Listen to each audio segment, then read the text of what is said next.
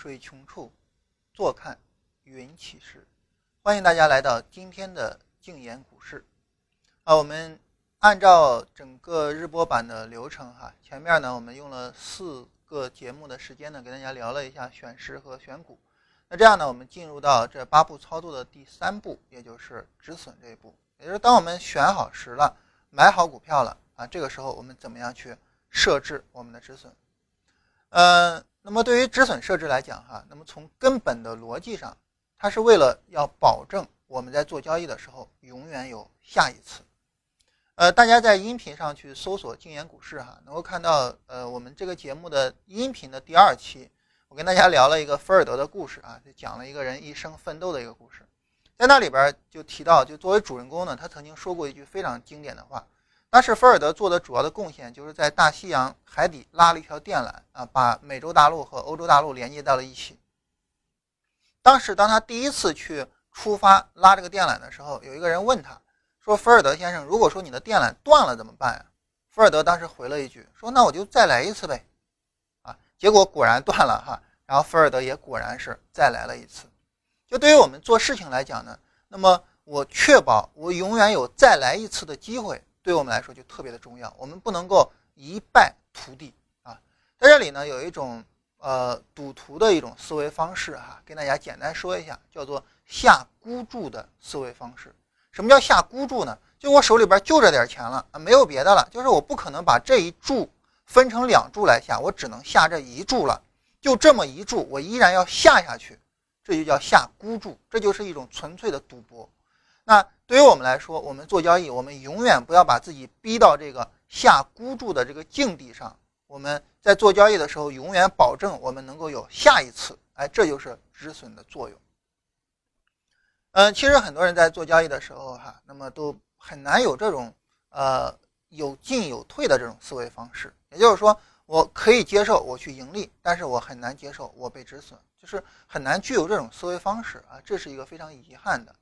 为什么我们这么说呢？就是因为止损这个东西，它不仅仅在交易上，而且呢，在生活上对于我们的帮助是非常非常之大的。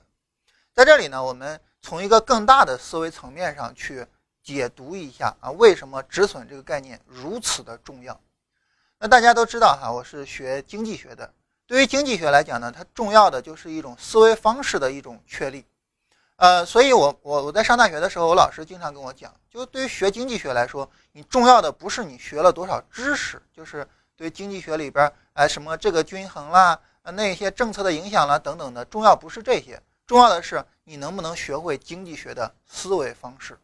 所以有一本非常经典的呃经济学的教科书，名字就叫《经济学思维方式》。那对于经济学的思维方式，它重点的是什么呢？在这里简单的跟大家介绍一下，这样呢，我们能够从一个更高的层面上去理解为什么止损如此的重要。对于经济学来说，哈，我们知道它是顾名思义嘛，就考虑做一个事情，哎，它的经济方面的一些考量。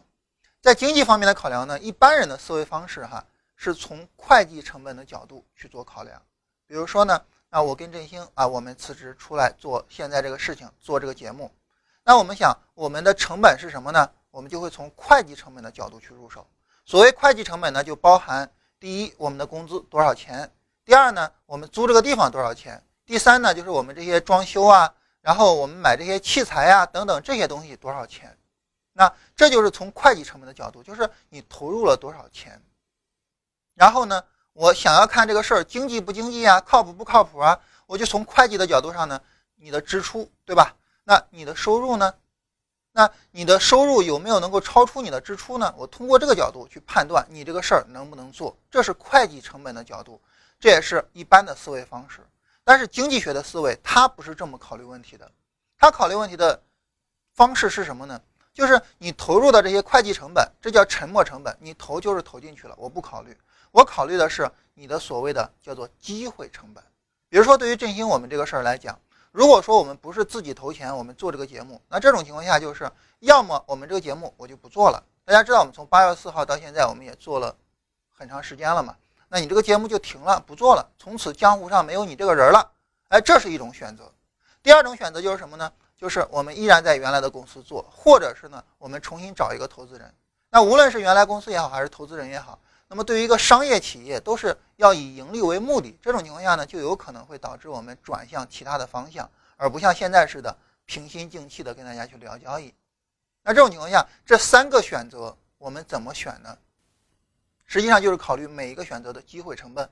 什么叫机会成本呢？就是我不这么选，我那么选，那么那么选所带来的收益，跟我这么选所带来的收益，我去做对比。那这种情况下。很自然的哈，我们会选我们自己去做，为什么呢？因为无论是这个节目我们直接不做了，还是我们找其他的投资人，对我们来说都是有非常大的负面上的一个影响的啊。节目不做就不说了，找其他投资人，那么节目如果变质了，我还不如不做呢。所以我们的最佳选择就是我们自己去做这个节目，尽管从经济上、从会计成本上来说，它不是一个好的选择，但是。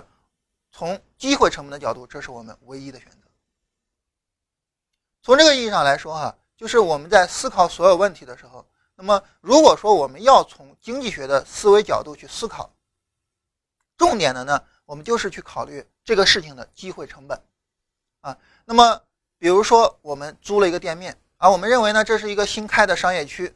那我们新开一个商业区的话呢，我在这个商业区租一个店面，那后来呢，可能会有一个比较好的发展。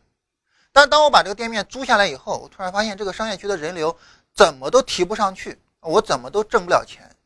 所以这种情况下，对于我们来说，如果从会计成本的角度考虑，那么你没有挣钱，你就不能够把这个店面停下来，你要坚持下去，你要一直做下去。为什么呢？因为你不能赔钱啊！你一赔钱，这种情况下不好啊。所以呢，从这个角度上，我们就应该去坚持，这是会计成本的角度，这也是我们很多人做交易的时候的选择。那我买了股票，我不能赔钱啊！我赔钱不行啊！从会计成本的角度上来说，我赔了钱，那我不能接受啊。但是从另外一个角度，就是从机会成本的角度来来说，就不是这样的。你比如说，如果这个店面我不盘出去，就意味着我在未来要持续的去受到亏损的一种情况。那我为什么要承受这种亏损？我为什么不把这个钱撤出来投到其他事情上呢？我投到其他事情上，说不定是有收益的呀。而这个收益对于我来说，就是我的机会成本。如果说我的机会成本过大的话，这个时候，自然而然的，我要把这个店面给盘出去，我要把我的货盘出去，这行哥们儿不玩了。所以我一提到这个盘店面的事情，大家从生活经验上就能够体会到，这是我们很多人自然而然的选择，对吧？那为什么我们会做这个选择呢？因为从理性上来讲，我们就知道，我不应该从会计成本的角度考虑死扛这个事儿，我应该从机会成本的角度考虑，我应该撤出来到其他地方去。所以。止损其实对于我们来说，不仅仅在交易上，我们应该自然而然的去执行，而且在生活上、在工作上、在处理其他的事情上，也应该有这种思维。那这种思维就是在经济学上的这个要求。所以对于经济学来说，哈，米尔顿·弗里德曼曾经有一个非常经典的总结，他说：“什么叫做经济学呢？经济学就是一个选择的科学。也就是说呢，我的资源是有限的，比如说我的钱是有限的。”我的时间是有限的，等等。那既然资源是有限的，我就要把资源放在它最能发挥它的作用的地方，而不应该放在次优或者是很差的地方。换句话说，我就应该放在机会成本最小的地方。我把我的资源放在这个地方，比我放在其他任何地方所获得的收益都要大，那我就把它放在这儿。比如说一笔交易，那么我们亏损了，当前的市场呢正在下跌。在这种情况下，我们所应该做的是什么呢？我们所应该做的就是我把钱退出来，哪怕是我持有现金，我都比放在一笔亏损的交易上要好。所以，这就是从根本上来说，我们止损的理念啊，究竟是从何而来啊？从根本上来说，就是这种经济学的这种机会成本的思维。所以呢，那么如果说我们想要更好的、更有效的去处理我们的交易事务以及我们的生活和工作事务，那么我们应该学一点经济学哈，应该有一点这种机会成本的思维方式，以及呢，在该止损的时候咬牙去止损的这种思维方式。啊，比如说像我现在也是大叔级别了哈，这个人也比较老了，现在呢也偶尔有一些年轻人呢会问我给他的一些投资呃就是工作的选择的建议。我一般情况下来说呢，会有两个建议，哪两个建议呢？首先，第一个就是你尽量的去找那些努力就能够有成效的工作。啊，有一些工作你努力未必能够有成效啊，比如说你考公务员，你去做公务员，那你努力跟他有成效之间可能会存在着一点点的差距。但是你比如说哈，你做销售，哎，我这么一说，大家很多人可能会很不爽哈。难道说做销售比做公务员还好吗？对呀，做销售你的努力和你所获得的回报它是成正比的呀。从这个角度上来说，做销售就很好啊，对吧？所以我不像其他很多人似的，一提做销售就觉得不怎么样。但是做销售，它对于任何一个行业来说都是核心的一个职务，对于任何一家公司来说都是帮助这家公司实现它的价值的这样一个职务啊，没有什么不好的。所以我一般给建议呢，第一个建议就是一定要去找这种努力就能见到成效的工作。第二个建议是什么呢？如果说有两家公司，那么这种情况下，你应该去选择认可你的价值，并且。愿意让你发挥你的价值的那样的一种公司，对于我们来说哈，那呃，我跟振兴我们现在也算自己在开公司哈。对于我对于开公司的理解是什么呢？我雇一个人，我不是雇了这个人，我是雇了他的时间跟他的智慧。那如果说我没有办法去把这个人的智慧给发挥出来，呃给公司带来效益，那这种情况下我雇这个人干嘛呢？反过来说，对于这个人来说，他也应该是这种思考方式啊。如果说这家公司就没有看到我的价值，他把我放在一个我根本没办法去处理好的位置上，我为什么要在这家公司待着呢？那现在的社会，现在的求职市场都是一个双向的市场。那对于求职者来说，我一般就是建议这两个建议。那对于这两个建议，其实它的核心思维还是所有的工作里面，你找一个既能够发挥你的价值，同时你努力就能够有相应的结果的这样的一种职务。只有这种情况下，那么你去做这个工作，对于你来说才是最有意义的。换句话说，就是机会成本是最低的。其实整个的逻辑思维哈，无论是刚才我们提到的我们做交易的止损，还是刚才我们盘出去这个店面，还是你去找工作，这些思维上的最根本的逻辑都在于机会成本这个概念上。所以呢，我们从这个思维层面上跟大家解释清楚，为什么我们要止损。当然，对于交易具体来说呢，就是我要保证我的子弹不会再一次被打光啊，不会说我满仓买了股票，然后呢暴亏了百分之七八十，后边就没得玩了啊。我保证我能够再来一次，这就是止损最根本上的意义。当然，对于止损的意义来说哈，其实呃可能也不需要我这么长篇大论的强调啊，因为基本上每一位投资大师都会跟大家强调止损的概念。基本上每一位投资大师都会承认啊，设设定止损，并且永不撤销，那这是我们做交易的最重要的前提条件，尤其是基本呃技术面方面的一种交易。所以这种情况下，对于我们来说，重要的问题就是我应该怎么去设止损啊？当然，我刚才一个口误哈，提到了基本面。对于基本面来说呢，它也不是说没有止损的，基本面的交易呢，它跟技术面完全相反。技术面是越涨越买，所以一定要有止损的保护。基本面呢是越跌越买，所以这种情况下呢，止损对他们来说呢重要性没有那么大。他们可能是你越跌，你距离你的价值越远，我越应该买。但即便如此呢，对于基本面也应该是有止损的。那它的止损是一个什么概念呢？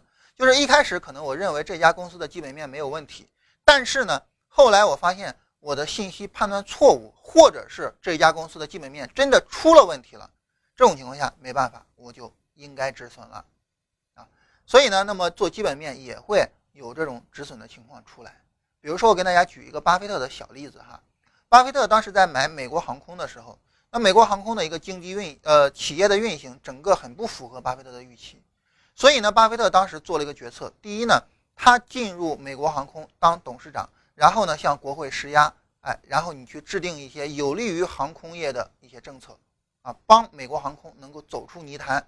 第二就是，一旦他开始挣钱了，美国航空走出泥潭了，第一时间把美国航空的股票全部卖掉。其实你看，对巴菲特来说，难道这不叫止损吗？这就是止损啊，对吧？对于他来说，这就是止损。所以，其实对于所有的做交易的人来说呢，止损都是一个非常重要的概念。那么，究竟我们怎么设置止损呢？其实，我们如果综合基本面交易者和技术面交易者所有的这种止损方式，无外乎就是一句话。当你的买进理由不复存在的时候，你就应该出场，这就是止损的最终条件。这种买进理由可能是基本面上的，那么你看好了一个企业的它的长远发展啊，最终你发现不是那么回事儿，你该止损就止损。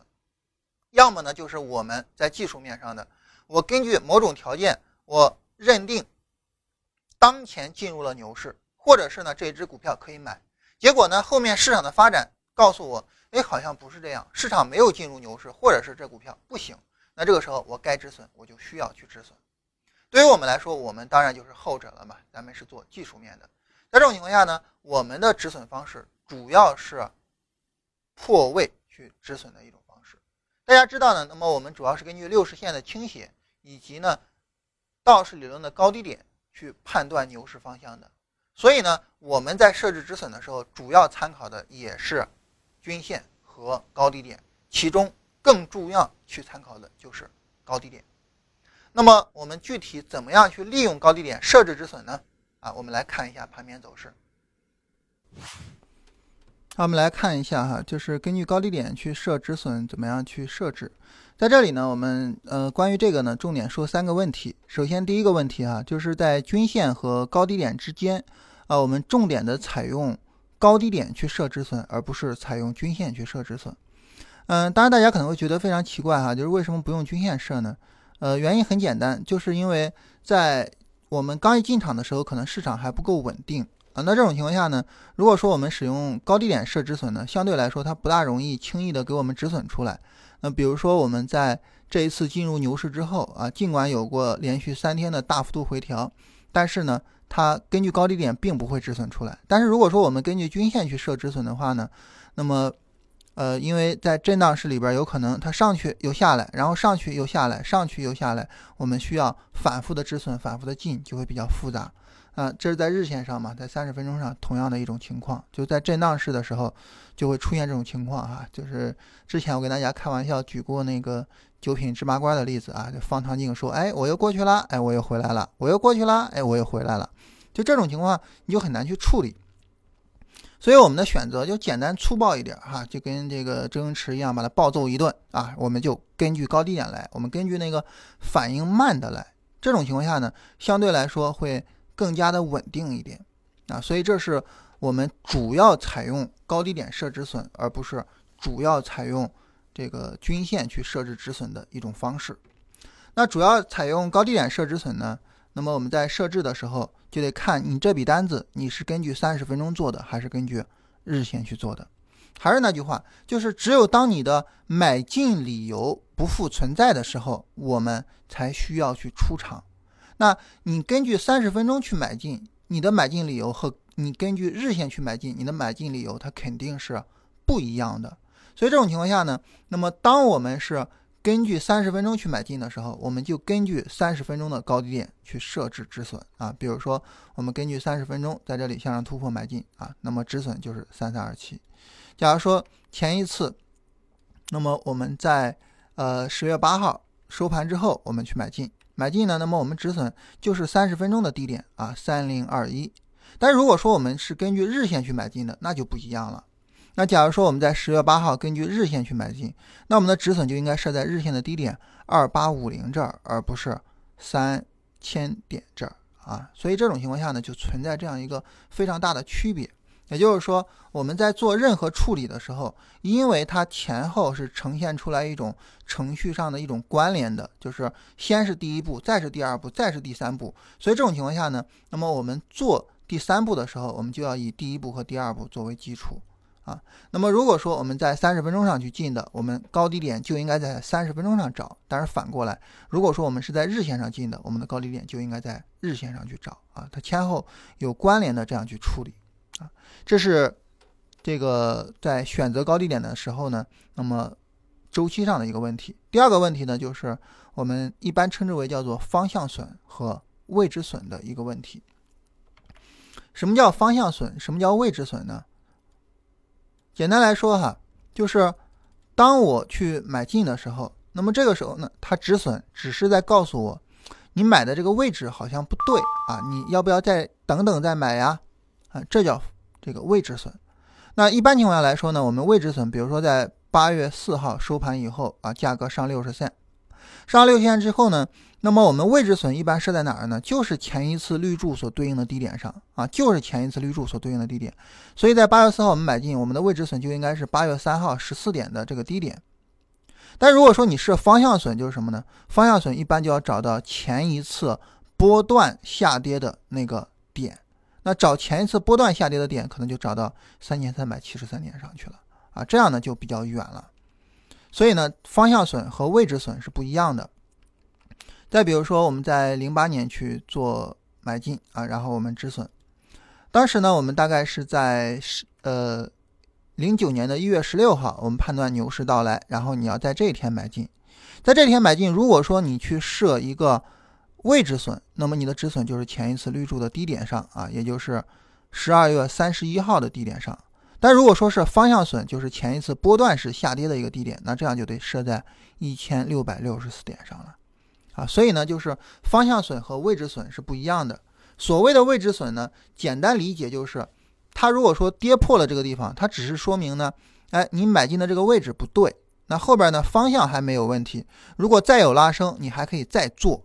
但是呢，它如果跌破了方向损，这说明从方向上来说，它从根本上就不是一个上涨。那这个时候你就得耐心的再去等下一次机会了。所以这是方向损和位置损不同的一个概念。那一般情况来讲，我们怎么选呢？一般我们是选择位置损，也就是就在前一次低点上去设止损。为什么我们去选位置损而不是去选方向损呢？原因很简单哈，就是对于我们做位置损来讲。那么它的止损幅度比较小，比较能够满足我们去保护账户啊，保证我有下一次操作的这个机会啊，这样一种功能。但是，一旦说我们设置了一个方向损啊，那么你的止损幅度太大，实际上这个时候有没有止损可能区别都不大了，对吧？所以呢，我们一般在选择的时候呢，我们会选择位置损，而不会去选择方向损。尽管你选择位置损会降低你成功的概率啊，因为未止损被扫到的可能性更大嘛。但是呢，它对于我们账户操作的一个长远的安全性来讲，它是一个更好的保护啊。所以呢，我们更多的选未止损。在选未止损的情况下，就非常简单了哈。你去找你的进场周期啊，比如说你在三十分钟上在这儿进场，进场以后呢。一般我们进场是在红柱进嘛，你就找前一次绿柱，那么你的止损就在这儿。所以这种情况下呢，对于方向损来说，呃，对于位置损来说，设置上就非常简单，你不用管方向在哪儿啊。再比如说像十一月四号买进，找前一次绿柱，那么它的进场就是三，呃，止损就是三三零二这儿啊，三千三百点的止损。所以这样的话呢，处理起来就非常的简单了啊。那么如果说我们在呃日线上去进场，那么比如说在呃六月十三号，那么进入牛市嘛，在六月十三号我们进场，那我们的止损就是一九九一这个点啊。所以呢，就是这样去做。位置损的时候，你去选择止损点就非常简单，就是在你的操作周期上找前一次绿柱，这一次绿柱所对应的最低点，这就是你的止损点啊。这是我们跟大家聊关于止损这个概念，就是具体怎么样去设置我们的位置损。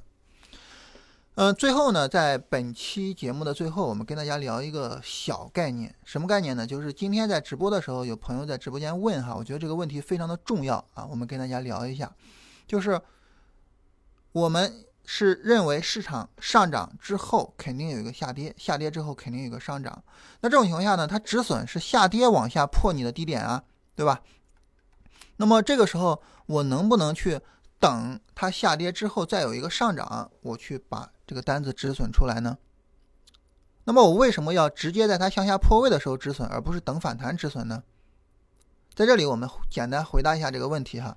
主要的原因就在于什么呢？有的时候行情会一去不回头，啊，你比如说在股灾的时候，那么你该出如果不出，它后面持续下跌，我们就麻烦了。所以这种情况下呢，那么我们就会变得比较的被动。你比如说哈，在上一次我们说要出场的时候，首先一个呢是在上周四的时候，那么呃大盘在收盘的时候，那么出了绿柱，我们说就可以出了。其次一个呢，在周五的时候，你最晚就应该是。跌破三千五百六十点出，那如果说你跌破三千五百六十点出，从大盘点位上来说啊，跌破三千五百六十点出，哪怕是后面我没有接回来，你在大盘上错失的空间并不大。但是如果说你没有在三千五百六十点出，你等它一次反弹，那你出你可能就出在很低的位置上了，然后你再等着再进场，你的止损空呃你的这个踏空的空间就太大了。所以说呢，对于止损来讲，它既然是保命的，我们就不没有必要去想着说多去获取利润，因为多获取利润它并不在保命的这个需求之列，所以呢，我们是。碰了止损，马上就跑。你不用想着说，哎，我能不能采用什么方式能够赚到更多呀？不用这么想啊。我们也不用去追求赚的更多。它只要是破位了，只要是需要我们去保命，那么我们就把这个命保一下就可以了。所以在这里跟大家说啊，这是我们的选择方式。破了马上就会跑，绝对不会再去等它那个反弹出来，因为你不知道这个反弹有没有，你也不知道这个反弹是什么样，该跑就跑就行了。啊，就像这一次，即便这一次是微型反转，就大盘而言哈，咱不说别的，就大盘来说，你三千五百六十点破了，你最终在高位买回来，你的踏空幅度也很小，啊，那么如果说我们在创业板上的话，那可能这个效果会更好一点。那么在创业板上，甚至你是在更低的位置上买进的，对吧？所以呢，那么我们想跟大家强调一下，就是破了该跑，第一时间跑，不要等。啊，因为你一等，万一后边没有机会了，万一它一反弹，你又觉得，哎，这个市场是不是又要上涨啊？那我就不出了吧。我们想，一个大的错误是不是就被深深的埋下了呀？所以，一个祸根往往就在于一个很小的事情上，这个我们一定要注意，好吧？那这是为什么我们在该止损的时候马上止损，而不是要等一下。好，这是我们关于跟大家聊止损的全部内容。呃，在大盘收盘之后哈，我们来看一下今天收市的情况。呃，总体上呢，市场走势非常的不理想啊。今天呃有一个加速往下跌的这样的一种走势走出来。今天市场运行的逻辑，我们来看一下五分钟图。呃，昨天我们提到呢，那么一个五分钟的背离带来了一个震荡上扬的一个反弹。那么这个震荡上扬的反弹，总体它是会终结一个下跌的走势，还是只是一个中继？那后续继续下跌，主要是看市场能不能向上突破三千五百五十点。呃，同时呢，非常值得我们关注的就是昨天收盘的时候的这一次 MACD 的红柱啊，如果这个红柱没有办法有效放大，也就是说没有办法去超过前一次红柱的话，那么很可能它就成为一个下跌中继了。呃，最终呢，今天的走势也是往下跌中继的方向上去走的。呃，首先一个呢，市场一开盘是一个低开，然后随后往下跌，创了新低，也就是没有机会去上攻三千五百五十点的位置。另外一个呢，就是 MACD 的这一波红柱很快就变成绿柱了啊，所以呢，整体上昨天的这个反弹就成了一个下跌中继的走势。对于今天来说呢，就是下跌过程中的这样一种情况。在今天的一个下跌上呢，在五分钟上形成了一个 N 字形的一个往下跌，然后这个 N 字形下跌呢，在最后五分钟收盘的时候带来了一个很小的一个背离走势，所以这种情况下呢，那么对于明天的走势就会异常的关键。如果说明天能够借助这个背离顺势能有一个往上拉升的话，那这种情况下呢，就有可能去终结整个的一个回调。但是如果说明天依然是低开往下去走，那么这种情况下呢，很有可能说就是一个加速下跌的走势，也就是延续今天的加速下跌。所以呢，明天是一个非常关键的一天。那明天具体怎么走，决定了整个后市的一个走向哈。所以对明天来说呢，我们会密切关注明天走势的一个运行情况。从三十分钟上，我们也能够明显的看到这种加速的走势哈，因为在 MACD 的柱体上能够看到绿柱明显的一个变长的情况啊，超越了前一次的在呃这个十二月七号的这一次的绿柱的最长的长度啊，所以呢这是一种加速的一种情况。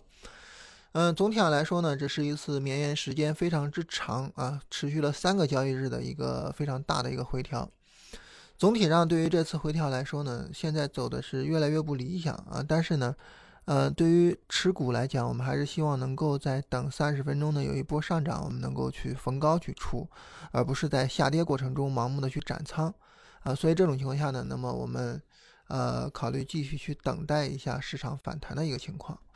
呃，另外一个呢，就是对于今天呢，有很多朋友问这个易安科技的走势。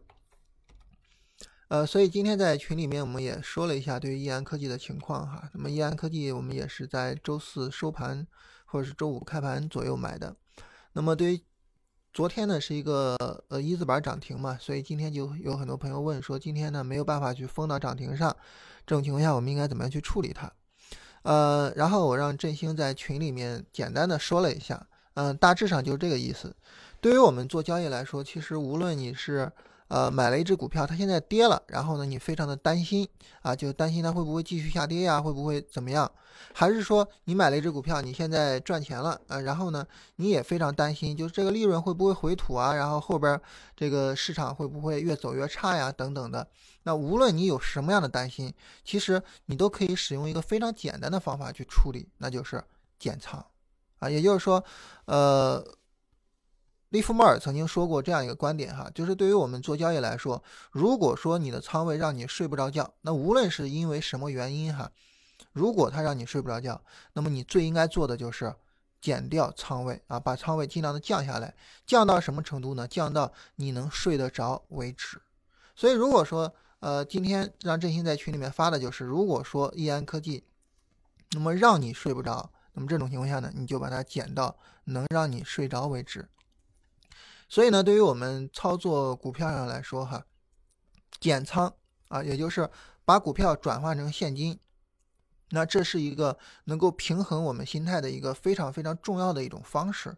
所以大家如果说你觉得你持有亏损的股票也好，还是盈利的股票也好，那么你心里边有不安，那你都可以使用这种方法啊。这是一个最简单的，但是同时它对于我们心理调节来说也是最有效的一个方式。那当然，对于我自己来讲的话，那么我会去坚定的等卖点去卖啊。那这个卖点，如果说真的在我们 做节目之后哈，呃，第一次就遇到微型反转的话，那我也没有什么办法。但如果说它不是微型反转，后面还再有一波上涨，我会去观察这一波上涨的情况啊，然后看后面这一波上涨要不要去出。就目前的走势上来说呢，很不理想。那么后面这一波上涨很可能是。呃，很难走出来一个比较好的行情，除非是后面的上涨速度非常之快啊，否则的话，很可能在后面一波上涨里面要出场啊。这个呢，我们也会提前做好准备。